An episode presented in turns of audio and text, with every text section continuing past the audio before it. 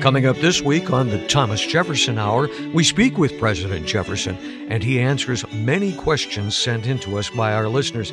Uh, I really enjoyed his discussion about Mr. Madison and Mr. Monroe. Yes, it's true that he loved Madison and respected Monroe, but he thought that Madison was a much greater man than Monroe, and yet they were all good friends, Republicans and neighbors. We also talk about the origins of West Point and Jefferson's view of the war powers in American history. One listener wanted to know about Monticello and the pathway up to the house, and was it the same? And Jefferson had an answer. Does the Thomas Jefferson Memorial Foundation harmonize with Jefferson's own uh, practices at Monticello? And how is that possible given the vast changes in technology? And lastly, I talk about constitutional freedom. All that and more on this week's Thomas Jefferson Hour. Good day, citizens, and welcome to What Would Jefferson Do? Our weekly opportunity to discuss current American events with President Thomas Jefferson. And good day to you, Mr. Jefferson. Good day to you, citizen. Mr. Jefferson, there's a national battle brewing over federal and local vaccine requirements intended to help stop the surge of COVID 19 cases. In fact, an Ohio congressman recently said that we should just ban all vaccine mandates. Now, I know, sir, that you were vaccinated against smallpox and you were a proponent of this, correct? I was. Smallpox was the scourge of our time. There were other terrible problems too, of course, but smallpox was the greatest killer and it killed a vast percentage of the European population and the American Indian population of the West. Uh, I was inoculated, not vaccinated. Inoculation is when you get a, a, a, small dose of the actual disease, and then the hope is that your body can survive it. Vaccination came in about the time I became the third president of the United States, and that's where you get a harmless cousin of the disease that can't hurt or kill you, but nevertheless makes you immune. And I became an advocate of vaccination. In fact, I sent the serum of the smallpox vaccine with Meriwether Lewis when he uh, began his epic journey across America in 1803 and 4. Unfortunately, the smallpox vaccine that he carried became inert, and he was unable to uh, vaccinate the native peoples that he met. Federal and local vaccine mandates are slated to kick in uh, shortly. Many already have in the United States. How do you feel about the federal government mandating vaccinations? My essential response is that, that government is best which governs least, that what you want is an enlightened citizenry that understands science, that understands uh, disease, that understands what's in their best interest, and uh, and does the right and rational thing on all occasions. In other words, I want the most limited possible government, particularly at the national level, and I want a very enlightened citizenry that doesn't need to be told what to do, uh, but understands these things uh, among themselves. Uh, I'm very reluctant to, to believe that a national uh, policy requiring vaccination is in the spirit of American liberty. Well, as you know, sir, it has been a voluntary effort up to this point, but uh, the current president is using the power of federal government to mandate that certain federal employees do get vaccinated. Do you think the government has the right to do this when it comes to federal employees? I do not, sir. Uh, your world is a different one from mine. You are more comfortable with with government than than we were in my own time. Tyranny is when government does things that the people have not authorized it to do, uh, and the people are then left to suffer. And you may have a constitutional understanding in your time that enables the national government to to impose such mandates. But if you do, the people have given up a very large uh, portion of their of their natural rights and liberties. That may be, sir, and I agree with you that we should trust the enlightenment of the people to lead them to the right decision. But at this time, sir, one in 500 Americans have, have died from, from this disease. And it gets to a point where we can't wait around for the good judgment of people anymore. So, finally, what would you say to those that are uh, hesitant to become vaccinated? I would urge every individual to look into this. You have extraordinary uh, resources now that people can consult free at any time of the day or night uh, in ways that would have been seen as magical in my own time. If you're going to have mandates, then they should be at the local level. It seems to me that government is best, which is closest uh, to your farm or to your household. And uh, in a in a small community, that we can have something approaching real democracy, where if the community, let's say of Charlottesville, decided that we agree that we will mandate vaccines, then that's more appropriate than the faraway national government imposing something on communities of a variety of geographies, a variety of, of points of view, a varieties of theories of human liberty. Thank you very much, Mr. Jefferson. You are welcome, sir.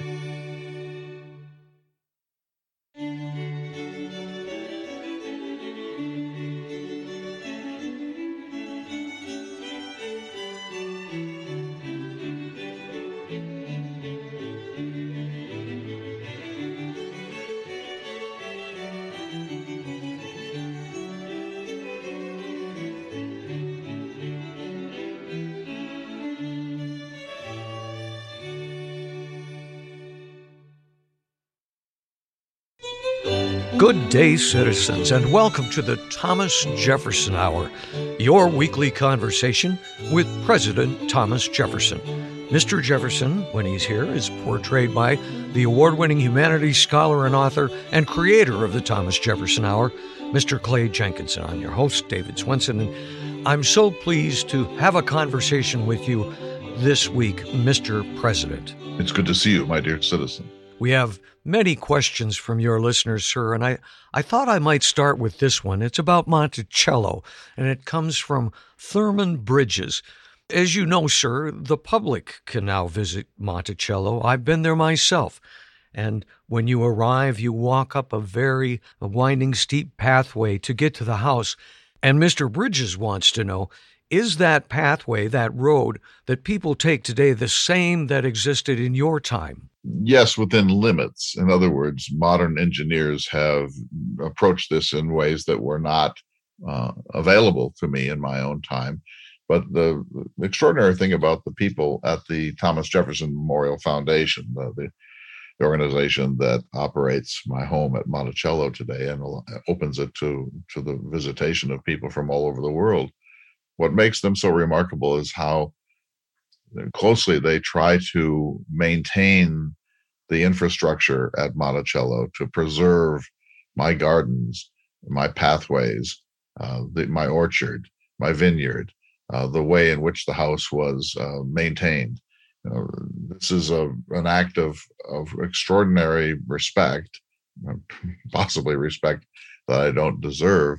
And it's very expensive too because if you brought modern engineers in uh, to a nearby mountain of about the same height and said, first level it, then build a garden terrace of a thousand feet, then build a brick Palladian house with underground um, walkways and storage facilities, they would go about it in a way that's uh, profoundly different from uh, the approach that we took in the 18th and early 19th centuries. Uh, but when the people who manage my estate now uh, attempt to make it more uh, stable um, and and more accessible to a range of visitors, they do everything in their power to adhere to my own design uh, approaches. Now, the the road that you take up um, to the portico of the house today is just one of many pathways that I had. There was a whole configuration of different approaches uh, to the house in my time, some steeper and therefore really only available for horses, and others gentler so that a carriage could make its way up. Our next question comes from Matthew Moosey, who wrote you in 2004, sir. He was a cadet at your, as he says, your military academy at West Point, and he posed a question about your decision to establish the military academy, despite your reluctance for standing professional armies. He says your answer was, of course, very reflective of the wisdom and temperance shown from elders to youth. and says for that he is grateful. He writes, Would I might return to this question some many years later, and I wizened by several combat tours overseas. How should a Jeffersonian republic manage its substantial war powers in an increasingly unsure world? As always, your most obedient servant, Major Matthew Moosey, PhD, Army of the United States. What an extraordinary letter, and, and many thanks uh, to uh, to Matthew. First of all, West Point. Like most of the founding fathers, I was worried about the establishment of a permanent military. We had read our Roman history and the history of other previous republics and governments, and we knew that a standing army is a license for mischief. It seeks wars to fight, and it often turns against the very people who have created it. The number of instances of this in the late Roman Republic is deplorable, and we must guard against it in this our own happy republic. But if but I knew as a realist, I'm I'm a visionary and a dreamer on the one hand, and I'm a pragmatist in everyday life. And I knew that we would have a military. We, in my time as president, we had a, an army of about 5,000. Most of them were stationed in the West. And so I knew we would have something that amounts to a permanent military establishment. My, my vision for a militia only till actual invasion is a beautiful vision, I think, uh, but it is in some respects unrealistic. So if we're going to have a permanent military establishment, then we ought to train those officers to be as enlightened as possible, to know the history of war, to know the madness of war, to know how to limit casualties in war, to make sure that war is fought between uh, identifiable combatants, to adopt rules of civility for the exchange of prisoners. My goal was to professionalize the officer corps so that our armed forces were led by people of great understanding and wisdom and not simply by people who had a thirst for authority or a desire for war. So, the question that Matthew asks is not about the establishment of West Point, but I wanted to make that clear to those who were uncertain about that. But it's about war powers in your time. As you know, I believe very strongly that the earth belongs to the living, not the dead. It's several hundred years after my time, and the very nature of war has changed. Certainly, the nature of weaponry and the pace of war has changed beyond recognition, I would say. So I'm not certain that I have any particular wisdom about this, but I will say this the Constitution, produced by those 55 great men in Philadelphia in 1787, is very emphatic that wars must not be fought without explicit congressional endorsement that wars must begin in the House of Representatives because the House of Representatives is the national legislative body that's closest to the actual will of the people. That wars cannot be begun by the president except during times of recess from Congress or when there's an invasion that must be responded to. But but all of these actions must find their way to the House of Representatives as quickly as possible. The president might need to call an emergency session. But if he does something to protect, say, the harbor at Boston, he's doing that as commander in chief. He has that constitutional authority, but it must lean on the will of the people. So this was something that the founding fathers felt very strongly about. Many of them were more conservative than I, and one of them, of course, was Alexander Hamilton, and another was George Washington. And they understood the the menace of war powers being wielded by a runaway executive, or for that matter, any executive. So this is essential. In your time, you have fought a wide range of undeclared wars where Congress is not consulted, or if consulted, is not asked to vote. This cannot be good for a republic. It's absolutely essential that the people decide when to go to war and not be dragged into wars by unenlightened uh, executives of one sort or another. Uh, you mentioned Mr. Hamilton in your comments. We got a question from a Mr. Irwin Weeks. And he writes Dear Mr. Jefferson, a newspaper reported that Mr. Hamilton introduced a constitutional amendment to abolish the three fifth clause to reduce Southern votes. President Washington made the first presidential veto of it. Is this true? I don't think that this is exactly true, but I will say this Hamilton was an abolitionist. One of his uh, most extraordinary qualities was his belief that we could not be a republic that um, asserted that all men are created equal and have a portion of that population enslaved.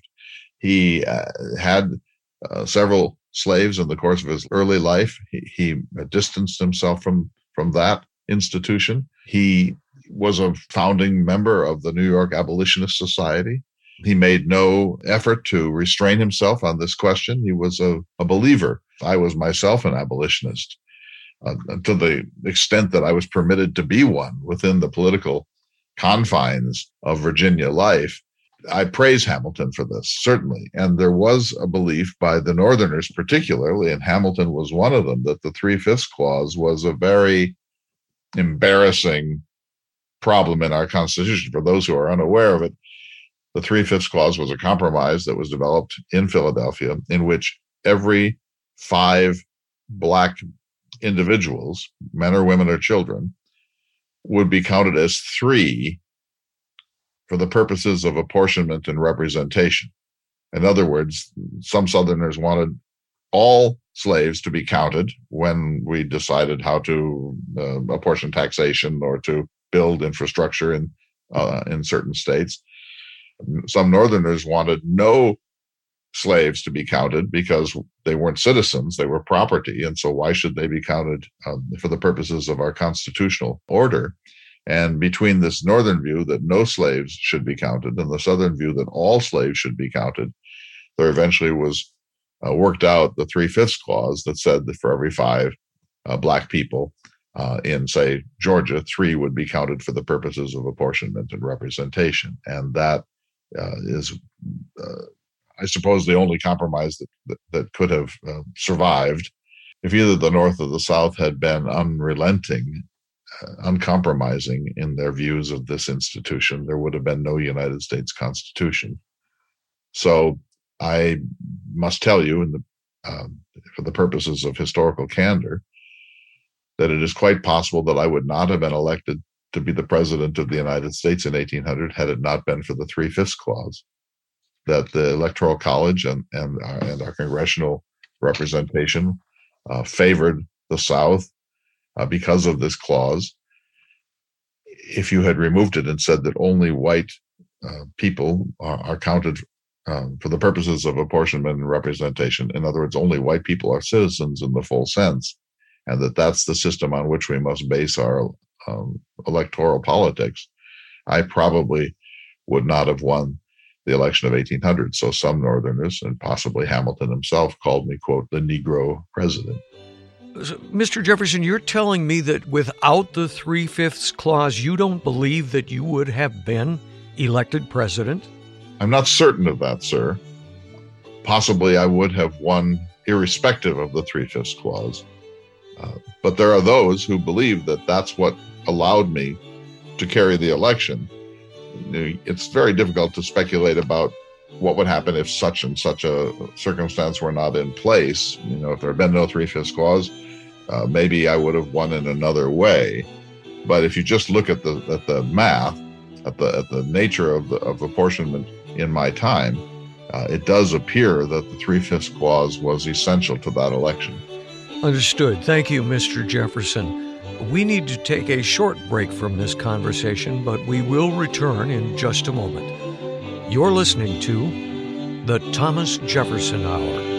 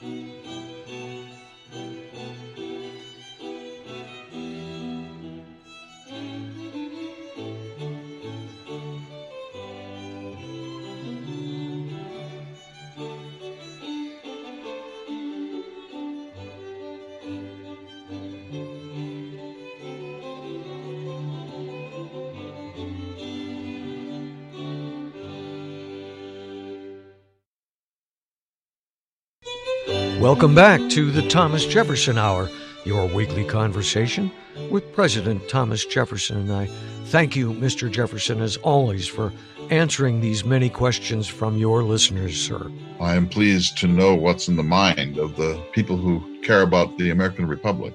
Here's one that I'm interested to hear your response to, sir. It comes from J.C. He writes The following letters seem to make clear that James Madison believed in an absolute separation of church and state as a benefit to both the church and the state.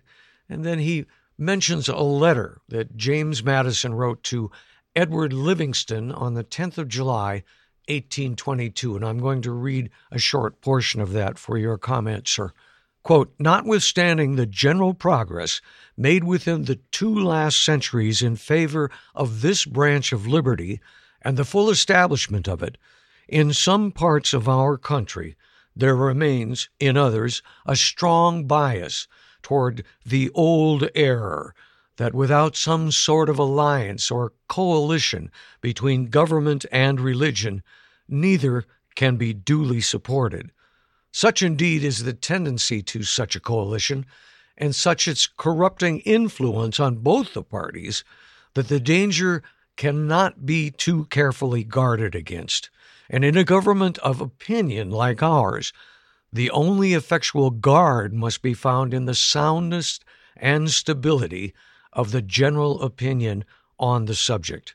Every new and successful example, therefore, of a perfect separation between ecclesiastical and civil matters is of importance, and I have no doubt that every new example will succeed, as every past one has done, in showing that religion and government will both exist in greater purity the less they are mixed together.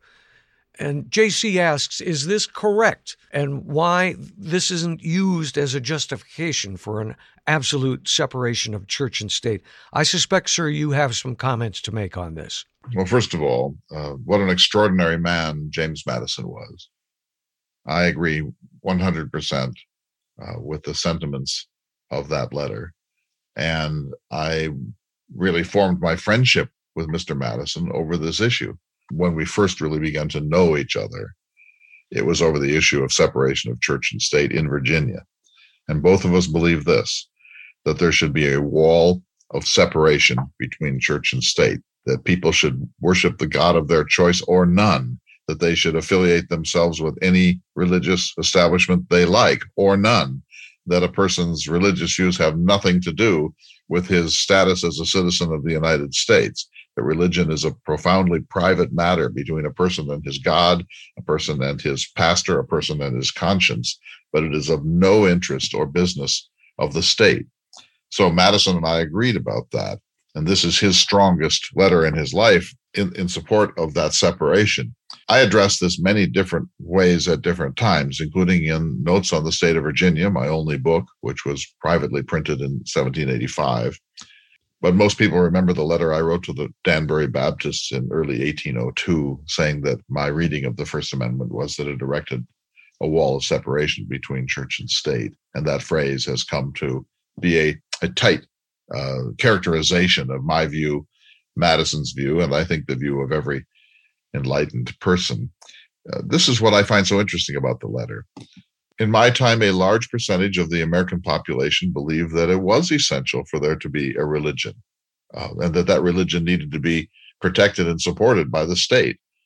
And John Adams, I think, was one of them. He believed that humans are uh, sinners, that they are greedy and, and lustful and rapacious and, and self-interested and, and they they have habits that can be called sin and that they cannot be restrained by government alone, that there needs to be an extra restraining mechanism in any viable society. And that extra restraining mechanism is religion. Religion uh, encourages people to be charitable. It encourages people to look beyond their own naked self interest and so on. And, and Adams and others, many others, believe that if you jettison religion altogether and try to pursue a, a merely secular constitutional society, that you will inevitably fail because that's not a sufficient restraining mechanism for all that is dark or illiberal in the human spirit. This was the orthodox view in my time, even in America. You know, most people believed that religion was essential. I take great pride in having written the Virginia Statute for Religious Liberty. Uh, I wrote it. Madison agreed with it, but it would never have become law, I think, had it not been for the, the assiduous work of James Madison, who had a much greater uh, appetite for legislative give and take than I did. I suppose the question for your time is who was right? If Adams were looking at the United States in 2021, would he say this is what happens when you detach church and state? You you create a radical secular society that that in which there is not a, a decency or cohesion. Or if I looked at the world of 2021, or Mr. Madison, maybe a better example, would he say we were right? that you can separate church and state and leave uh, religious life absolutely to the conscience of the individual and you will you will be just fine as a nation to me is one of the great wisdoms of the founding fathers that that this became law that church and state would be separated. I mean, this was something quite unique for its time, was it not? It was. When I went to France in 1784 as the minister at large and eventually uh, the successor to uh, Benjamin Franklin as the American ambassador. I was not well known there for the Declaration of Independence. In fact, most people in the United States did not know then in the 1780s that I was the author of the Declaration of Independence. But the Virginia Statute for Religious Liberty, which passed in 1786 and which I circulated to my friends like Lafayette and others in France, immediately became famous. And people pointed to it and said, that's an enlightened society.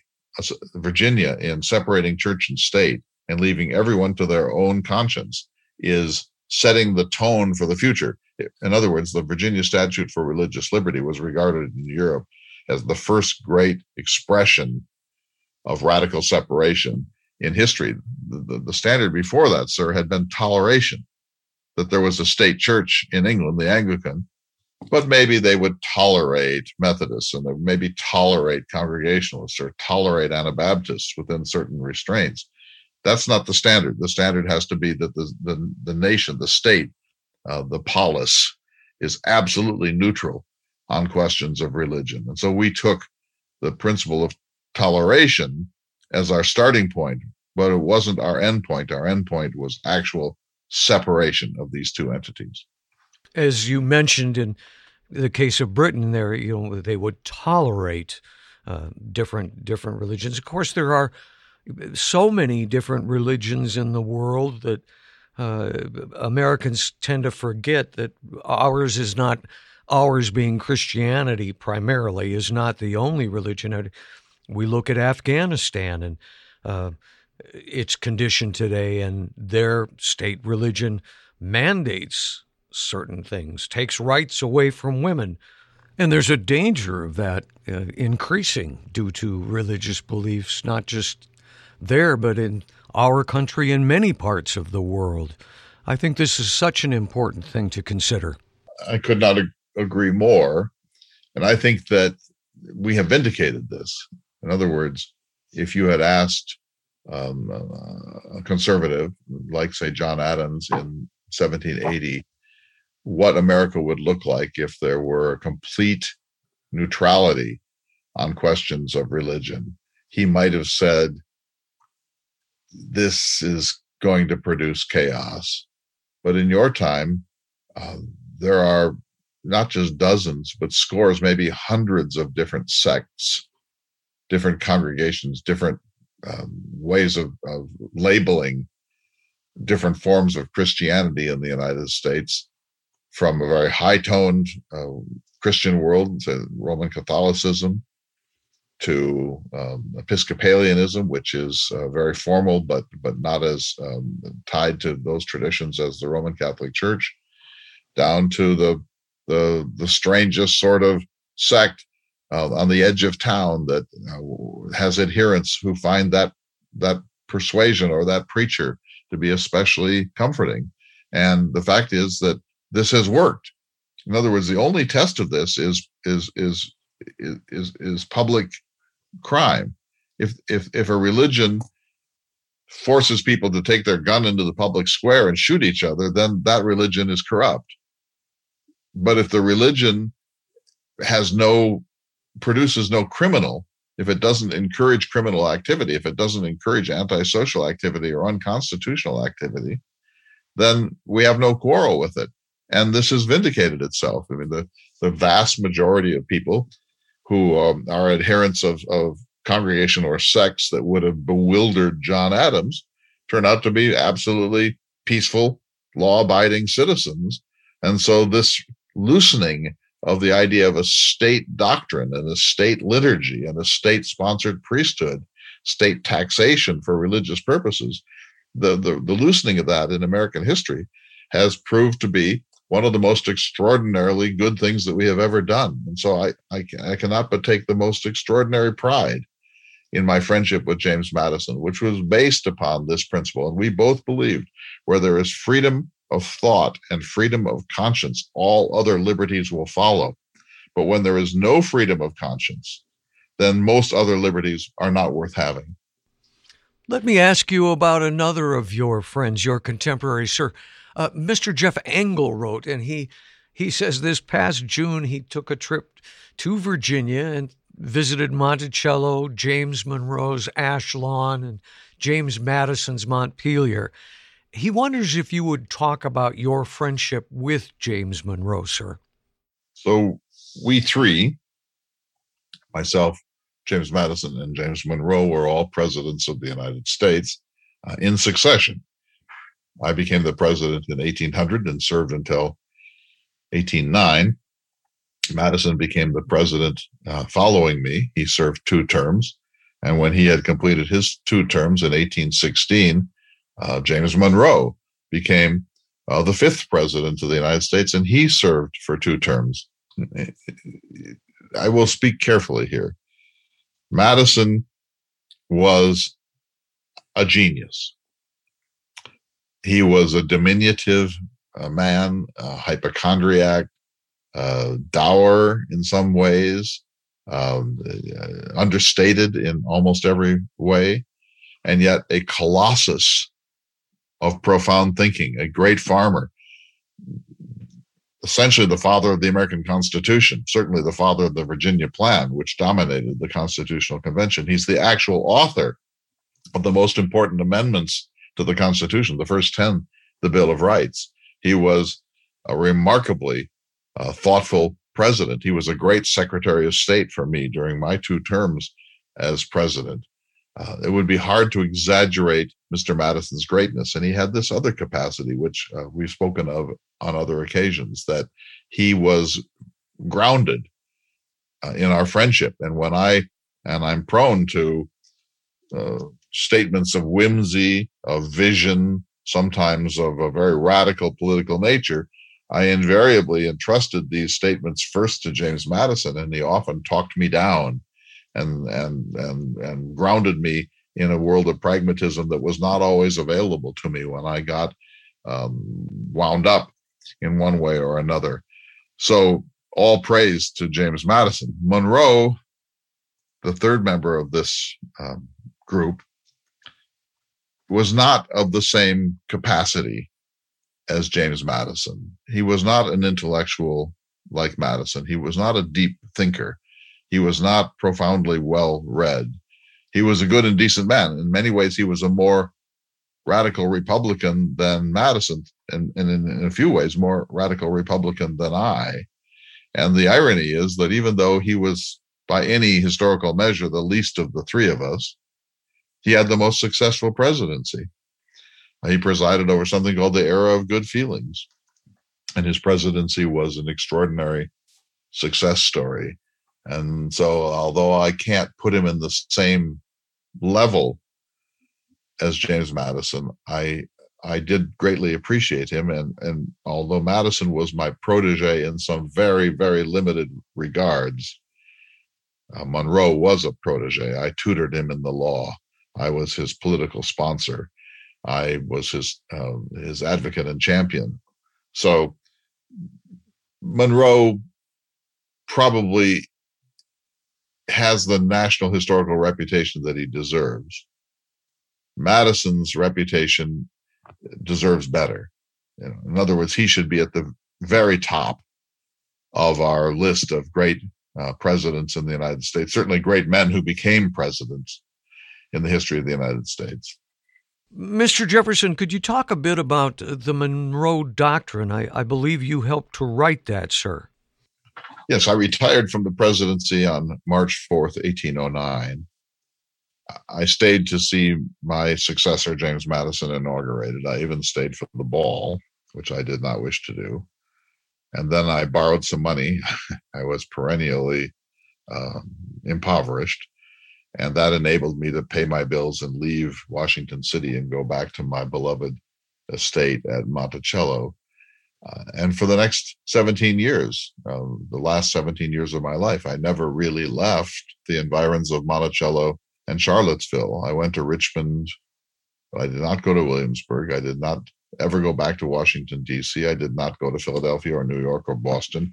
I was a homebody and I enjoyed my retirement. Unfortunately, uh, economic problems and poor crops uh, and, and, some dysfunction in my uh, larger family really clouded some of those years of my retirement. But I never again entered Washington, D.C. or or paid much attention to the work of my two predecessors. I certainly didn't try to influence them or to guide them as if I were some sort of senior statesman. And as you know, the last great project of my life was the University of Virginia, and all three of us, Madison, Monroe, and, and I, were uh, on the board. Um, we were the regents, the readers of that experimental institution. But in 1822 or so, Mr. Monroe wrote to me and asked me about a, he was thinking of, a, of formulating a, a national policy, a doctrine that would would keep the Western Hemisphere, our hemisphere, free from European meddling. And There was some belief that that Europeans were interested in sort of colonial movements that they would engage in, in in Central and South America, and that they would somehow have their own outposts in the Western Hemisphere and interfere in Western Hemispheric affairs. And so Monroe asked me what my thoughts were, and I formulated what essentially was the basis of the Monroe Doctrine that we, and here was the bargain we would make with Europe. We would pledge to leave them alone and not interfere in the life of Poland or France or Portugal or Britain.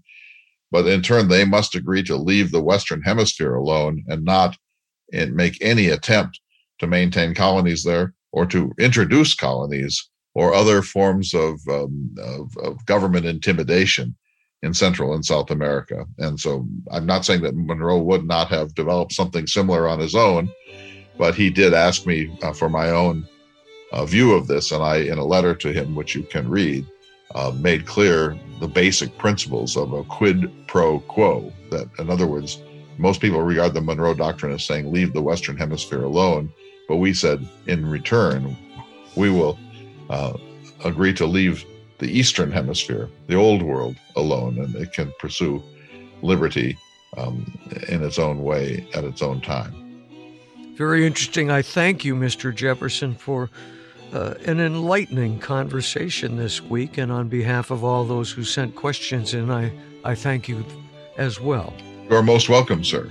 We're going to take a short break. When we return, we'll be speaking with the gentleman who portrays President Jefferson, Mr. Clay Jenkinson. We'll be back in just a moment. You're listening to the Thomas Jefferson Hour.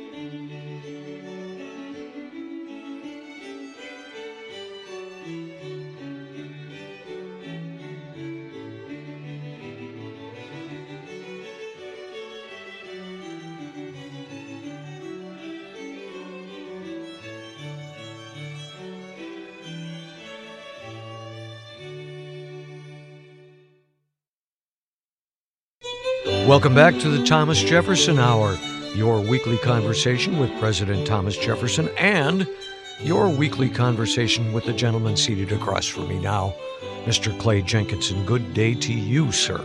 And to you too, David Swenson, the semi permanent guest host of the Thomas Jefferson Hour, now in your 17th year of temporary oh, guest hosting. I, it's hard to believe.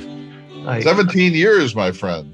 Yeah. Yeah. I haven't seen you for about three of those. uh, but we're doing all right. This new technology, it works pretty good. Great questions for Mr. Jefferson this week. And I, I sincerely thank all of those folks who took time to write the show. There's We have a stack more uh, for Mr. Jefferson when he returns, which I'm certain will be soon. Uh, a couple of things, though. Speaking of Jefferson, uh, this week on the introductory segment, which some of the podcast listeners don't get, but the What Would Jefferson Do? Jefferson's ideas about uh, contemporary American events. Uh, you asked that we revisit that.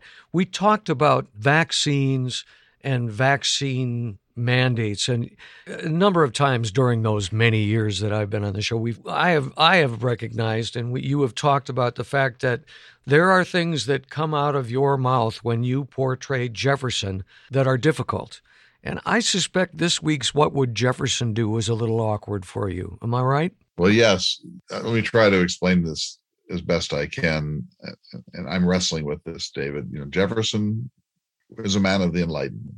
And so he hoped that you would be an enlightened human being and that I would be an enlightened human being and everyone that's listening would be an enlightened human being, that we would educate ourselves it would be we would be well informed, we would be civil, we would be open to the dictates of science, that we would strive to be rational, or to use a term from our own time, that we would work to be self-actualized, that each of us would be a fully self-actualized human being. And if we were, then we wouldn't need much government because everyone would always do the right thing. And, and he actually believed this, David, that he actually believed we could be this nation of enlightened people. Of course, it begins with public education and, and so on.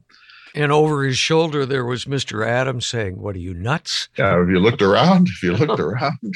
I think that's a perfect response for, for the What Would Jefferson Do about vaccine mandates. It's obvious you've taught me so much about Jefferson. He like he wasn't vaccinated; he was inoculated. He was inoculated against smallpox. And talk about the dangers of this vaccine we have today, as opposed to what he went through. Um, but he did it because, as you say, he was enlightened. He understood science and he believed science. Yeah, so I won't go into the inoculation, but it was like a six week thing. You had to fast. They put you on like this broth diet, and then they gave you smallpox you know, they they they cut your arm and they gave you smallpox, and they thought, well, I hope you live. And most people did, but not all. And so I imagine today, you know, there are people that are like, I'm not so sure about the the security and the safety of vaccines. That's an argument you want to make in 1790 when you know you get the inoculation and you might be dead next week, or maybe your immune system is strong enough to survive. So once vaccination came in with Edward Jenner, of course, we all know that there is a tiny, tiny, tiny percentage of people who get any vaccine who have a bad reaction. And some people have a terribly bad reaction, but the number of people who have bad reactions to vaccines is infinitesimally small compared to anything that we're talking about historically. So there's a lot of unreason about this. But here's Jefferson's second point, David, and this is what makes it so hard for me to think about. He loves liberty. I mean, he really meant all that stuff. And he also said, I like a little rebellion now and then. He likes a kind of ornery populace who reject things and are very jealous of their liberties and flare up and shout in the public square if necessary.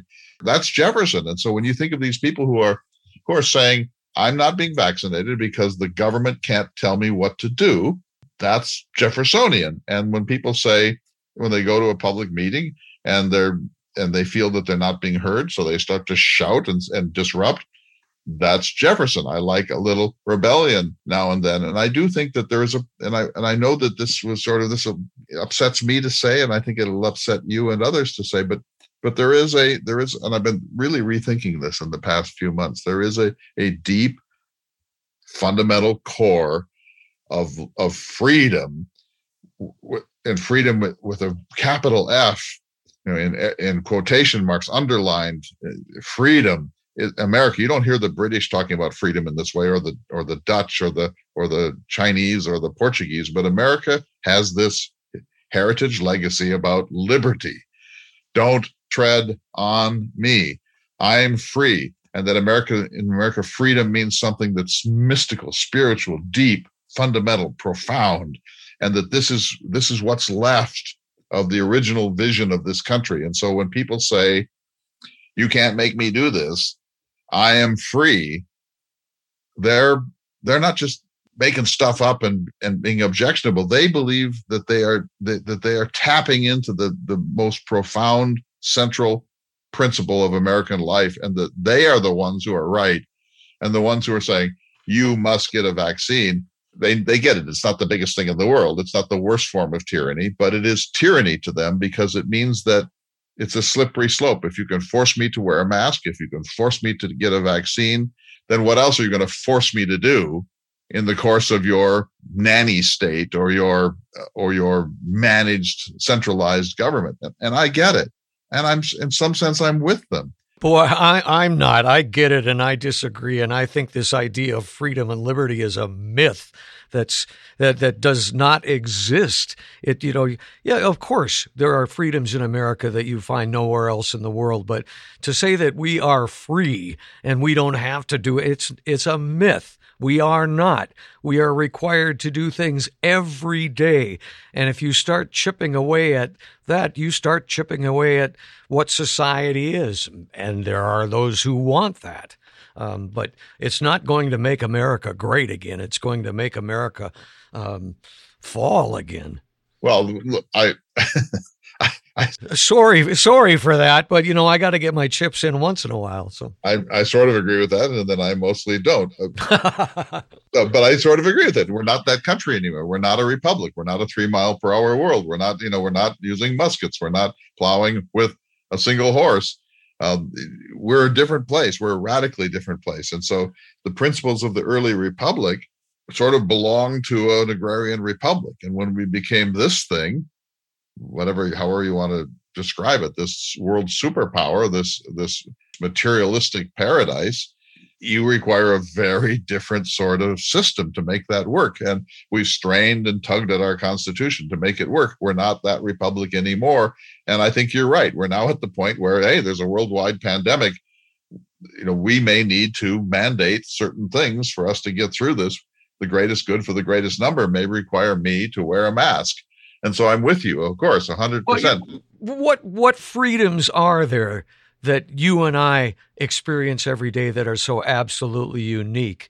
There are people who lack education, who lack health care, who lack shelter, who lack food, and in a truly free society, there's enough of that for everybody to go around. But that's not the system that we have. If I can interrupt your rant here, Oh, please, you better settle me down, or I'll, my 17 year tenure is going to come to a screeching halt. Yeah. The ending. No, look, the here's the paradox that I've been trying to get at. So, a, we're um, we're this agrarian Republican vision based on these, these kind of radical principles of freedom and liberty from the founding fathers, and and I'm, I'm saying that worked better then than it works now, but that that still is regarded as one of the heritage principles of American life. And, and that's why people carry around flags that say, don't tread on me. You don't see that in Holland. But the second part is that this only works if we're highly self actualized, self educated, and enlightened. And so Jefferson created this paradox. He wanted this, this radically limited minimalist government, and he wanted each one of us to be a little Jefferson, a little enlightened human being, a person who always did the, the rational and the, and the intelligent and the wise thing. You can't have one without the other. And Adams said, you know, A, human nature is such that you're not going to have universal self enlightenment. Look around, what do you see? And B, you need government to coordinate human activity because humans are not all going to be this ideal super citizen. And Jefferson wouldn't let it go because he thought, I'd rather seek the super citizen and have limited government than have cynicism about human nature and more government. And so we wrestle with this from that day until this day. And I, I agree with you. Every rational human being should be vaccinated. Well, I think. I would, but I also need, believe don't tread on me. Well, we should move on from this. I'm going to sneak in one last word. Is it, you know, we no, I'll be I'll be calm. I'll be calm. We all submit to rules every day, be it driver's licenses, driver's insurance, behaving on airlines, paying taxes. We all submit to rules of the nation every day, and we do it for the good of the nation. So I guess the question is is how do we convince people that these particular rules are for the good of the nation. But on to a happier subject.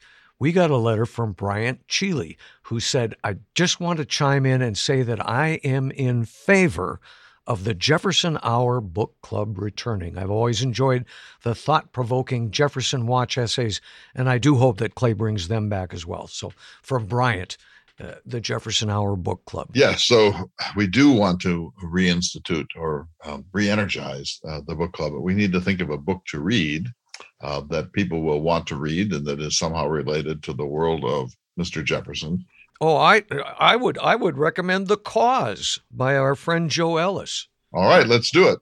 The Cause, the American Revolution and its discontents, 1773 to 1783 uh, Joseph Ellis, winner of the Pulitzer Prize. I have an advanced reading copy right in front of me here. We'll set the date for that. It'll be probably a month or so from now. And so everyone should get a copy of the cause and read it. And they'll get Joe on um, to either be part of one show or uh, or part of two. But we'll we'll promise that. And the and the Jefferson Watch essays, yes, I love them. I miss them. You're so busy, you don't have time to do that anymore, though, do you? Well i got to find the time because you know i have a lot that i want to say and it helps me so much to like when uh, these wild rants that you've been on if, if you had just sat down and written this out in a polite essay right we should all coordinate our thoughts in that manner. Very good uh, i take the advice. I'm only joking. The, there's a bunch of letters here, and I, I won't go through all the names, but uh, we've something you've talked about numerous times on the show, and um, we need to devote a little time to it so you can explain it better to people. But your upcoming Constitution course, I think this is like the third version of it, isn't? Can you can you bring us up to date and, and maybe explain it to people for those who don't know? Begins on November 6th, so it's coming fast. It goes through December 11th. There will be five sessions. Uh, it's on the Constitution, and we're and I'm going to we're looking at the Constitution, how it was made, by whom, for what purposes, how it's been amended, and why, and how often, how we interpret it. That's the big thing. You know, are we literalists? Are we do we believe in broad construction? Are we originalists? Are we pragmatists? Uh, so there's a lot of talk about in America about how to interpret the Constitution. I want to sort through some of that, and then I want to spend some time talking about a more perfect union. What if we what if we had a constitutional convention today? What are the things we would want to address that are uncertain or confusing or out of date in the Constitution of the United States? So it's five sessions plus on Wednesday nights uh, office hours, which are not mandatory but which are great fun. And it begins, as I say, on the sixth of November and runs for the next five weeks. I love this. I did. I've done this twice before. This is the third, as I say, backed by popular demand. Uh, we have two books uh, that people should read, but also just reading the Constitution and the Bill of Rights uh, and the other 17 amendments is the basis of the of the whole thing. And it's all held on Zoom. Um, I know you you invited me to uh, pop into one of those early ones, and it was it's great fun, and it really works well. Zoom does work, and you know, I only invited you in because people said you don't exist. After today's rant, I may not. But um, you're some sort of bot, you know. So, if people want to sign up for it, they should go to jeffersonhour.com, and I think all of the information is there, right? November 6th through December 11th. Um, I this is, I mean, let me just make quickly make the case for this. I've been writing about this this morning. We're in such a perplexed time. I think everyone is a little shell shocked after the last 15 years, and particularly after the last six. And the questions that we're asking are what does this signify? Where are we headed? What just happened? What kind of country are we becoming? What kind of country can we become? Can we back away from these the precipice of this cold civil war? Do we need to revise, rewrite, or amend the Constitution? Do the guardrails hold? Uh, uh, do we need more guardrails? Uh, you know, what's what is what does this whole thing signify? This kind of crazy time we've been in. And I think everyone is just spiritually and mentally exhausted from it. I know I am. And so I think that this is the time to talk about, you know, there are three constitutions. There's the capital C Constitution, which is the thing written in 1787 and amended 27 times. There's the small c Constitution, and that's the norms like State of the Union messages before Congress and uh, executive orders and and so on. Things that uh, the filibuster, things that are not in the Constitution, but which constitute the way we do our public business. And then the third Constitution is the way we constitute ourselves on any given day. I don't think about the U.S. Constitution. I go to Costco or I go to the gas station or I go to the grocery store or I write letters to my friends or I read a book. Most of our lives are non-constitutional and that's how we constitute ourselves. That's what Alexis de Tocqueville called the habits of the heart, the, the actual habits, the way people constitute their daily, weekly, monthly, and annual lives, family, work, etc. And so those three constitutions coexist. And we fixate on the capital C constitution, but the Trump phenomenon showed us there's also a, small c constitution of norms that has become extremely important in American life and which is not written up in the document that Madison and the 54 others wrote in Philadelphia in 1787. So the course is all about all these things, and we wrestle, especially during the office hours, with what's going on in this country and how does it relate to the original vision of the founders. And and here's the question, David: Can we come back? Are we now in a in a death spiral as a nation, or is this just another episode? I think that's what you would say. And can we come back? Can we restore civility, norms? Can we get a Congress that can agree to compromise and get things done? Can we back away from this precipice of anger and rage and, and demonizing the other? I don't don't know the answer to this, but I think you would say, "Oh, come on, we've been through this a number of times before, and we always level out." Wouldn't you? I'm trying to give you a chance to be responsible here. And with that, sir, we are out of time for this week's conversation. Don't you agree that, that we will this too will pass and we will return to a time of stability? Boy, I hope so. I think the next two years are going to tell that story, and we'll find out if our children are left with the nation that we grew up in. So sign up for this Constitution course if you're interested. These discussions are fun. They're not at all dry. It's not like a civics uh, course that you took in eighth grade. I hope people will join us. It's so important. Anyway, thank you, David. You're not temporary. You're stuck here, I'm afraid. We'll see you all next week for another important edition of the Thomas Jefferson Hour. The Thomas Jefferson Hour is brought to you each week by Dakota Sky Education. The program is distributed nationally by Prairie Public. President Thomas Jefferson lived from 1743 to 1826, and this program presents his views. President Jefferson is portrayed by the award winning humanities scholar and author Clay S. Jenkinson. To obtain a copy of this or any show for a $12 donation, please call 701 575 0727. This program is also available online at jeffersonhour.com and on Apple Podcasts. If you'd like to correspond with President Jefferson or submit a question for him to answer on the program, please visit the website at jeffersonhour.com.